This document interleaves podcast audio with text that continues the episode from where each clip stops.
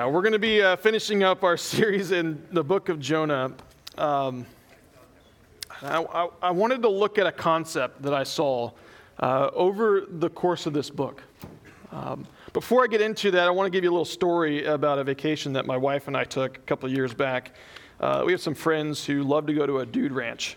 Uh, they love it so much that they decided this is where they go every single year for their anniversary. First week of June, they head to this dude ranch in Colorado where they ride on horseback through the mountains and dress up like cowboys and cowgirls and just have fun. Uh, and they've been doing this for like nine, ten years. Um, and they wanted to give us a gift, uh, so they uh, bought our way uh, after graduated seminary and went out there to go ride horseback with them, which is awesome because free vacation. Yes, please. Um, four star, five star meals, uh, got a Wrangler that takes care of you, and you get to ride horseback in the mountains of Colorado. I mean, it's a pretty good deal. So when they're, they send you a form to fill out before you go there. The form says, We are not liable if you break your arm, or if you lose a member of your body, or if you die. You know, and I'm like, Well, I have no idea what I'm signing up for, but the Lord's with me, so uh, sure, fine. Then on that form, they ask, What's your, uh, what's your experience riding horses? And my wife's uh, dad plays polo, so she's got some experience. Um, and I had ridden a camel in the Jordan desert for three hours, and that was the extent of my experience. So I said, none. So we get there and we're getting ready. They, get, we, they pick out their horses for the people, and, uh, and they get me, and they get me to the horse. I'm one of the last people to get on, and I'm, they have me on this old half draft Clydesdale giant horse that probably came from a plow of an Amish person. So I'm like, okay, great. So I get on this thing and I hop on, I throw my leg over the side of the saddle, and I don't even get my foot in the other stirrup before this horse starts spinning in circles. And I'm like, what is going on? I said I had no experience. And evidently, this horse had a sore that I aggravated, so as soon as they got him down, I got me off, and they're like, "Okay, we got a horse for you." I said, "Okay, sure. Uh, just get one that I that's not going to do that, please." Um, so they put me on this horse named Cody, and Cody is the horse they keep back for inexperienced children. Um, which is great because I had no idea what I was doing. And a 2,200 pound animal underneath you is uh, that's a force to be reckoned with. So I get on Cody and I'm right. He's good. He's happy. He, he goes where you want him to go. Um, he also goes at his own pace. So um, everyone in front of me, they're driving like Toyotas and Hondas and, you know, uh, yeah, there's a couple Ferraris out there, and I'm riding behind everyone in a John Deere tractor. I mean, it will go where you want it to go. It's just going to go slowly. So I figure out what's how, how to ride a little bit. I get, get you know confidence underneath me, and I'm like, okay, well, I'm ready uh, to maybe switch horses because I'm, this is fun, it's great. I don't really like being 150 yards behind everyone, kicking this horse, trying to get him to go. You're like, good, good, I understand. You got it. You're, you're, you're figuring this thing out pretty well. We'll get you on a horse. Here's Rooster. It's like, awesome, great. Rooster's a beautiful horse. Uh, Rooster goes faster than Cody. Uh, Rooster does not have a park feature. Um, so he did not want to stay still. He just wanted to keep going. Um, so that was fun. I'm just, he's got an emergency brake, but it, it kind of slides a little bit. Like if you've ever been in a car, like just keeps on wanting to go. Um, so we're going, we're having fun, we're doing trails, and then finally we're like, hey, we would, our, my, wrangler's like, hey, I got a trail we need to clear. Um, you, you, guys want to go? It's, uh, we haven't gone on it yet. You might find some elk sheds, some deer sheds. Uh, if you're interested, we're like, yeah, that'd be awesome. So we get in a group, we go. It's like three hours up to the start of where we need to start clearing this trail. So we get there, and then 15 trees later, um, there's a lot of trees down. My horse is done. He's just like, I'm done stopping and not moving. Um, so I keep on stopping them. And I don't know if you know a horse. When they're, when they're not doing what you want them to do, you're supposed to take them by the rein on one side, turn their head, kick that same side, and get them to spin around. Right? It just tells them I'm in charge, you're not in charge, this is what we're doing. They don't like it, and they're like, okay, fine. So I'm doing that, and then he's just getting he's getting rammy. So I'm like, okay, well, tell my friend whose other horse is having the same issue. I'm like, why don't we walk up the trail a little bit, and then we'll walk back, so just to keep him busy. So we do. We walk up, we turn around, we come back down. We do it again, and then I go to turn my horse around, and he decides that he doesn't want to turn around. Uh, so I pull the rein a little bit, and then he neighs at me and pulls the rein like this. And I'm like, that's weird. Never had that happen before. So I try to pull again, and he jumps up on his back legs.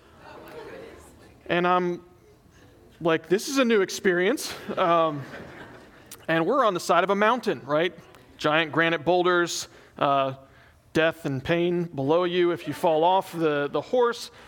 And so I'm like, okay, well, that's not right. Maybe I turn him around and I try to do it again. And he pulled again and jumped up again. And I said, all right, your way we're going. So we start walking off the trail. See, Rooster was done. He wanted to go home. Uh, he doesn't care if it was only an hour this way to get home. He wanted to go the extra three hours back the other way to go home. So as I'm walking off on this horse at a little bit of a slow trot, um, I turn to my friend Eric. I'm like, Eric, I, I need help. Go get Matt. I didn't want to yell or scream because I didn't want to startle this horse. Um, and he's like, okay. And I'm like, Eric, I need help. Go get Matt as I'm disappearing away from him. And this horse is starting to go. He wants to run, and I'm pulling back that brake, and I'm trying to slow him down, but not too much because I don't want to be thrown off this horse. And uh, so the wrangler goes, he comes, he comes sprinting like some old western and comes and stops the horse for me. And I'm like, Matt, I would like to switch horses with you. And he's like, No, you can't do that. I said, Well, why not? And he goes, Well, my horse is worse than your horse. Um, and I said, okay, so what am I what do I do? And he's like, you grab that horse by the face, you pull him and you spin him around. I said, I don't think you understand. The last time I did that, he tried to throw me off. He said, no, grab up by the front of his face, pull his neck around, kick him, and spin him five times. Said, okay, fine. So I did. And I spun him around and I did that, and the horse finally calmed down. Right? We went back. Um, good time, great story. Uh, but that horse had a problem. That horse was lacking discipline. That horse did not have the discipline that it needed to do the job that it was purchased and trained to do. That horse was a danger. And this place brings in families sometimes where they put kids on horses. And if that, that horse wasn't disciplined well enough, wouldn't have been some 30 odd you know, old man who's on top of that who has the wits about himself to hold on to a horse when he jumps off. Could have been some kid or someone who's elderly. And they could have really got hurt. This horse was not disciplined. So today I want to talk to you about discipline. How does the Lord discipline his kids? Because his children are here for a mission, on an assignment. They're here for a purpose. We're here for a purpose. And we can do that in ways that are beneficial for people, and we can do that in ways that are harmful for people. And the question I want to ask and answer today is how does the Lord discipline his kids? And I think we see that answer to that in the book of Jonah. The book of Jonah as a whole, and I want to look at the whole thing. No, there is no chapter 5 of Jonah. But the whole book of Jonah describes a picture of how God deals with his children, how God disciplines his kids. So we've been doing this. You guys should know this story by now. Uh, if not, you might want to go see the doctor. Uh, but Jonah, Jonah's just an interesting prophet. Jonah, son of Amittai. It's really translated that son of Amittai could be very well translated son of my faithfulness. This flittery, flappy dove is a description of Jonah, but he's the son of my faithfulness. So as we look through this today, I got I have four observations on God's discipline I want to look at and that application. That's kind of where we're going. So we have five point sermon. So hold on to your seats. Um, but the first thing I want to look at is that the discipline of the Lord, uh, the discipline of the Lord is restorative, not punitive. The discipline of the Lord is restorative, not punitive. And I think this is an important observation. Because this is not how we typically, when we're birthed into this world, when we start thinking about God, most people don't see God as someone who has their best interest in mind. They see him as this angry old person in the sky who just wants to steal all their fun. But that's not what God is about. God actually wants our best. And when He does discipline us, it's for our good, not because He's annoyed with us.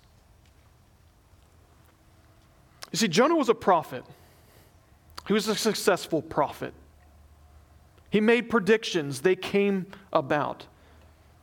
He lived under the time of an evil, wicked king in northern Israel. He was a prophet from northern Israel. And there's not actually a whole lot of times of actually good kings in northern Israel when you read through Kings, but he was under Jeroboam II, who was a particularly wicked king. And he was called by God to do some mighty things. And God selected him and he called him out and he he sent him on a mission that God knew would be the best thing for Jonah because God knew what was in Jonah's heart.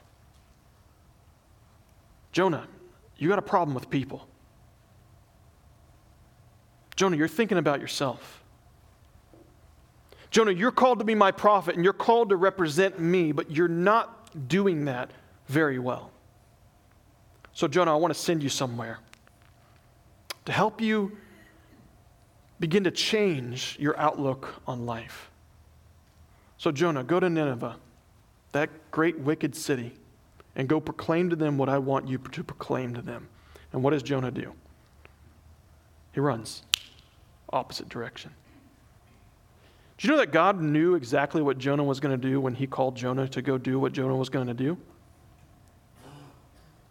Do you know that God knew that Jonah eventually, after he rescued him with the fish, was going to be on a mountain somewhere, sitting, sulking, depressed because God was rescuing people, and that he was going to be mad, and he's going to be suicidal, and he's going to be all upset about what God was doing? That everything that happened in the book of Jonah, God knew was going to happen in Jonah's life? And he stepped in and he called him Jonah, go. And as Jonah's running away, God knew this was going to happen. God's seeing this happen. God knows where he goes, and he goes down to Joppa, modern day Tel Aviv, and he hops on a boat. And he gets down in that boat, and he sleeps in the bottom. And God throws, I mean, it says he hurls in the Hebrew a storm at him. He casts it over to him. And that storm's shaking up this boat. He's making grown, experienced sailors terrified. But Jonah's still asleep, which means Jonah's either refusing to wake up or Jonah's numbing the pain a little bit and putting himself asleep a little bit because he's wrestling within himself with what God wants him to do. And God sends that storm knowing that what was going to happen, that Jonah's going to get tossed out, and God has a fish already appointed to rescue this man when he is ready to repent. He engineers the circumstances to rescue Jonah, to bring him back and send him again back to where he wanted him to go. And God knew about Jonah's repentance. I'm sorry, Lord. You're so good. Your ways are great. I will do what I vowed to do. And he knew that Jonah was going to renege on that vow. Or not necessarily renege, but only partially fill it out. He knew Jonah was going to go to Nineveh and be very passive with his proclamation. I mean, because the text only says he walks in halfway into the town and just starts saying, 40 days and Nineveh will be destroyed. 40 days and Nineveh will be destroyed. There's no mention of repent. You could be saved. Yahweh loves you. God's, God's compassionate and He's gracious. He's slow to anger and He's abounding in steadfast love. He could rescue you. Jonah doesn't do that.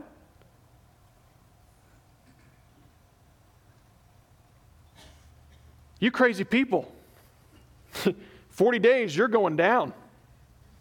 Done my duty. I'm going to go sit and watch. And God knows about all of that. And God appoints right? Chapter 4. He appoints a, a plant to come up as this object lesson, give him shade. I mean, right after Jonah, right? And here's the point of the book, right? That verse 2, oh Lord, this is not what I said when I was yet in my country, that this is why I made haste to flee to Tarshish, for I knew that you are a gracious God and merciful, slow to anger, and abounding in steadfast love, relenting from disaster. That's the point of the book. That is who God is. He's that way to the Ninevites, he's that way to Jonah. And then Jonah says, Now, therefore, O Lord, take my life from me. I don't want to live in a world where Ninevites get saved. I don't want to live in a world where people who I don't like who say things I don't like can have rescue. And God appoints a plant, gives him shade. Jonah changes his tune. He's like, This is awesome. I love this plant. It's the best plant in the world. Um, I think I'm going to name this plant Wilson. Um, no, yeah, okay. Some of you get that. Um, and then God appointed a sun, a worm, sun, scorching heat, killed the plant, took away the comfort, and Jonah's right back where it was. And all the while, God's doing that for Jonah to help Jonah recognize what Jonah needs to recognize. Jonah, what are you concerned about?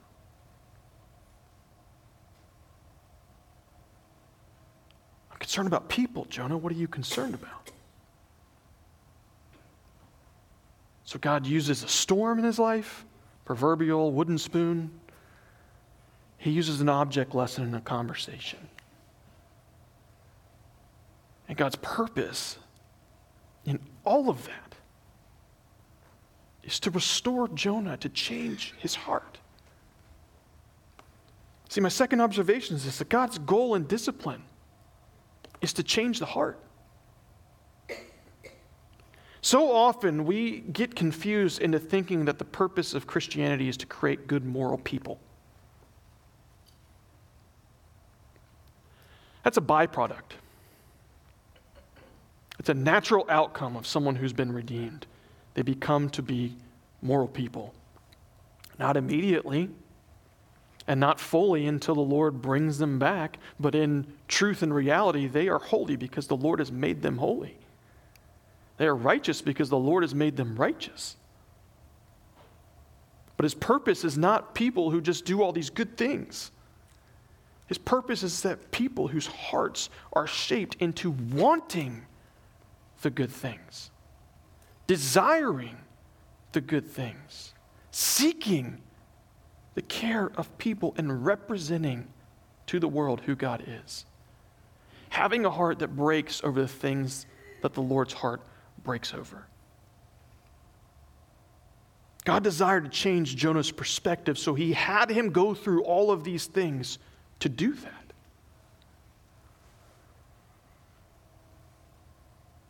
And it worked. You want to know how I know it worked? Because the book of Jonah exists.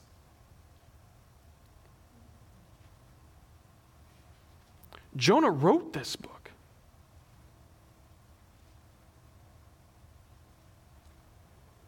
He didn't hide any details. He didn't change the story to make himself look better. He wrote it. Warts and all. In fact, if anything, he probably made himself look worse. I mean, this is this is considered satire by many because it's so crazy as to how this prophet acts. And Jonah finally came to a point to say, Yeah, I was a fool. I was ignorant and brutish towards you. And if my foolish story in my life can show your great mercy and grace, I will write it out for you. So that people would see, taste, and see that you are good. God's purpose is to change heart. God desires to work in you to shift what needs to be shifted. We live in a broken world. God does not cause all things, but He does cause all things to be worked together for the good of those who are called according to His purpose. Right? But sometimes we get mistaken into thinking that as He's working all those things, all those things are being worked into good things that I'm experiencing as good. When I don't realize what's good for me is sometimes discipline, sometimes hardship. Sometimes a cancer diagnosis is exactly what I need to understand what real life is about in abiding with the Lord. Sometimes a loss of a job helps me to understand that I can actually trust the Lord to be my provision when the money is not there in the bank account. Sometimes a difficult coworker or sibling is there to help me to understand what patience and grace and mercy is worked out in my life.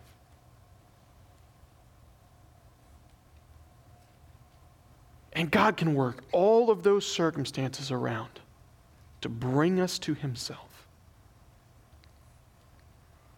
See, God's discipline is a revelation of His love for us. His discipline for us is a revelation of His love for us. Right? Proverbs 3 11 through 12. My son, do not despise the Lord's discipline or be weary of his reproof, for the Lord reproves him he loves, as a father in the son in whom he delights. You know, as a parent, if you don't discipline your kids, it's really just saying that you don't love them. Now, I'm not, obviously, there are degrees. There is abuse, and then there is discipline. You know what abuse stems from?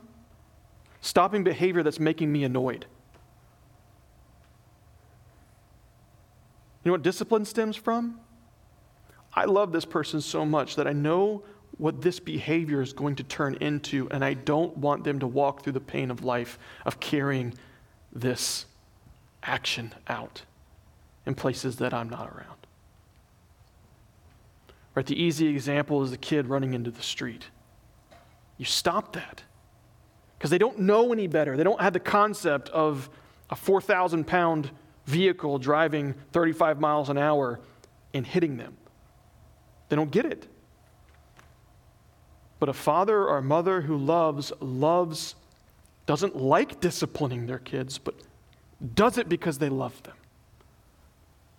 And God is doing that to you. In fact, in Hebrews, it says, For it's discipline that you have to endure. That's what it says up there. God is treating you as sons. For what son is there whom the father does not discipline? If you are left without discipline, in which we have all participated, then you are illegitimate ch- children and not sons. The fact that the Lord allows discipline into our life reveals that we are His. Finally, God's discipline is a. Um, God's correction frees us to tell the story of God's grace. God's correction frees us to tell the story of God's grace. Right? He's working in and through every aspect of our life to change, shape, move, put us into positions where we can proclaim His goodness and grace. Right? As I mentioned earlier, one of the, one of the biggest arguments for Jonah getting it is the existence of the book of Jonah.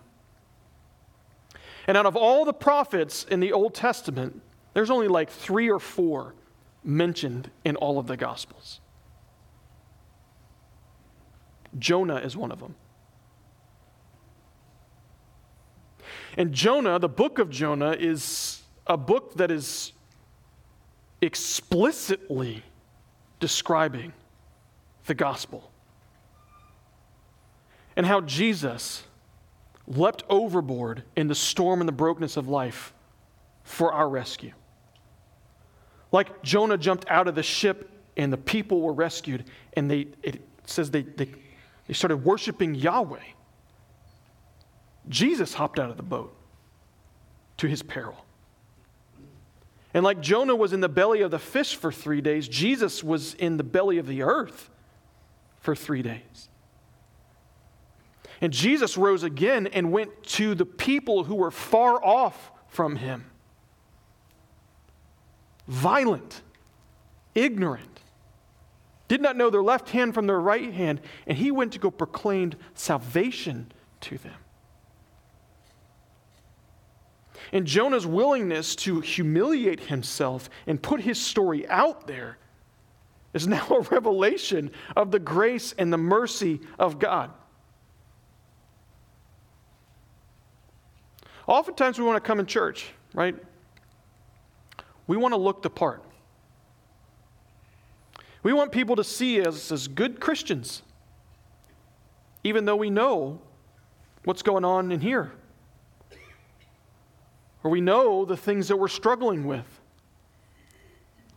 or we know that we were just screaming at our kids as we were driving to church. We get in the parking lot, all right, everyone behave. Can't let anyone know that we're having issues in our, in our house. So we put these masks on, right? We don't want people to see us. Because the shame would be too great to bear.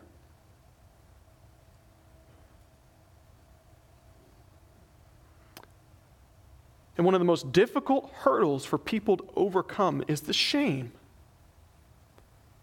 that they bear in order to coming into a abiding life with Jesus. And it doesn't under, until we understand that God can actually take that shame, that He's already purchased it, that because of my identity in Him, I don't have to carry it that I can be broken in a church and it's okay as long as I'm resting in the Lord. Part of me trusting Him is trusting Him with my reputation. That this thing that I've been trying to uphold for my whole life, I don't need to carry anymore because it's His. And this is a struggle for all of us. Pastors, too. Amen. So we're born into this world feeling like we have to uphold our identity, knowing something's wrong, but trying to make sure that people don't know something's wrong. And we fool ourselves. into thinking we have to uphold those images.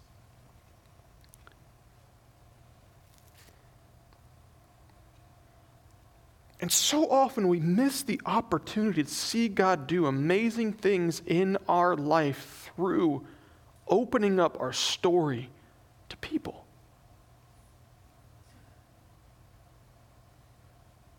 Right?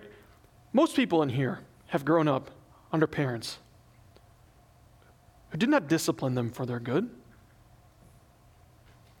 As far as the statistics are concerned, a lot of us had abusive parents or family members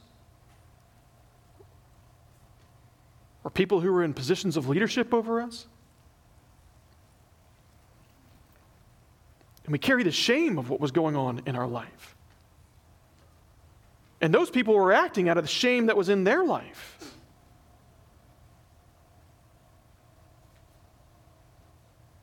And so we want to just hold it together. I got, I got good parents. They weren't perfect. For a while, they were, they will admit this. They were operating out of shame. As a pastor, my kids, being kids, were considered he wasn't doing his job right because his kids were acting out of control. So they disciplined us because of what other people thought about what they, how good of the job they were doing. And after move after move, after unhealthy church after unhealthy church, for me, so I'm done with this. I don't want to carry this shame anymore. I don't know what to do with it. started drinking, smoking, partying. And it wasn't until the Lord came into my life with some people who showed grace and mercy that I finally understood it and got it. And I'm still constantly reminding myself of it. And it's through the sharing of that story after the Lord works in my life, I end up meeting a pastor's kid in Pennsylvania who's gone even further down the line than I ever went. And God uses my story to help him come to know the Lord. And his life's changed. I got multiple people who have, I've just shared my story with. That's most evangelism. Evangelism, you don't need to know all the answers, you just got to tell about what God did in your life. And again, I'm not promoting myself as some whatever. That's the Lord's work, not me. But being willing to open up yourself to say, This is where I was, this is what the Lord did, and you look at me, you think I'm this good kid, you have no idea what my past was. But I am a new person because Jesus made me a new person. And just like three weeks ago, I just found out this guy who was an atheist came to know the Lord. Apparently, I led him to the Lord. I don't remember it. And God has that opportunity for you if you let Him. If you walk through His discipline in your life, the conviction that you're feeling, if you embrace it, you hold on to Him, you walk with Him, He begins to shape and change you. He begins to work in you.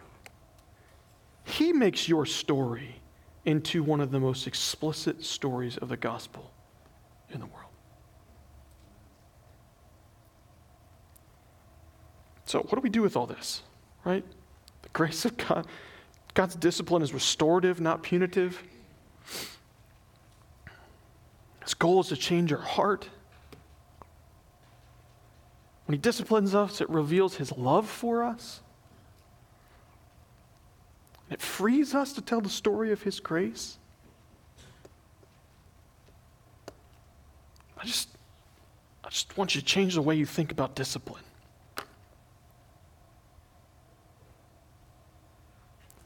God is not trying to withhold things from you to stop your joy.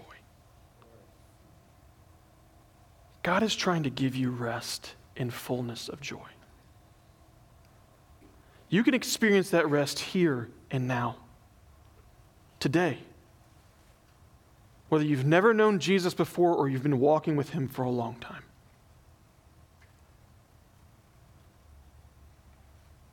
It's just as simple as trusting him.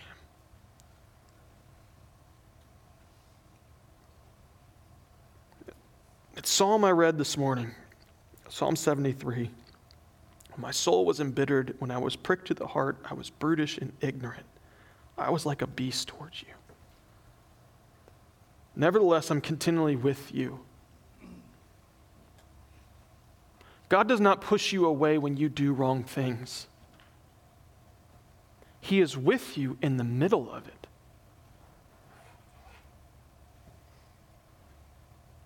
How many of you would like to be, uh, have a closer walk with Jesus? How would you like to be closer to Jesus?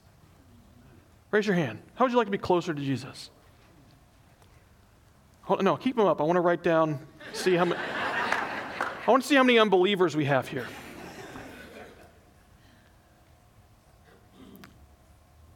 Is Jesus ever distant from you?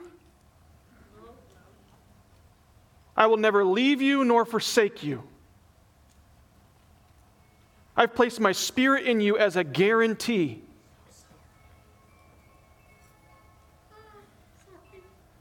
No matter if your phone goes off in the middle of church,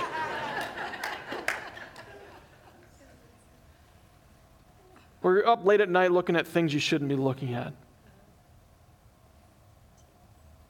or you're screaming at your kids, or you're stealing from your boss, or you're speeding down the highway, which is only legal on 95 when everyone else is going the same speed limit. God is with you in all of that. He doesn't disown you.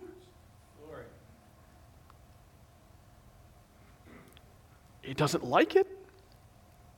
He knows it's not good for you. And if He's engineering circumstances in your life to get you to stop doing the thing that is destructive for your life, it is because He loves you. Amen. So just simply admit and relent and trust Him. He's good, He's faithful, He's just. We're going to sing a song here now. It's called The Way. Most of us know this. It's just a simple song, right? Most of the good theological songs in this world are simple. Trust and obey, for there's no other way. You are the way, the truth, and the life. I believe it. So, what we have to remind ourselves of Jesus is the way. Trust Jesus. Rely on Jesus. Rest in Jesus. Find your identity in Jesus. Find your reputation in Jesus. Be willing to be a fool for Jesus. Trust Him. Let's pray. Heavenly Father, I thank you for your word. I thank you for Jonah. I thank you for the fool, uh, the ignorant person that he was.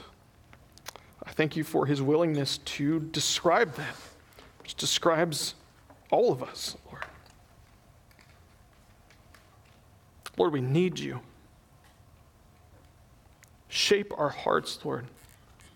Remove our shame. And work through our stories so, Lord, you may bring people who are far off, who do not know you, to know you. In Jesus' name. Let's stand together. Just go over the chords, chorus. You, you don't have to play the chorus.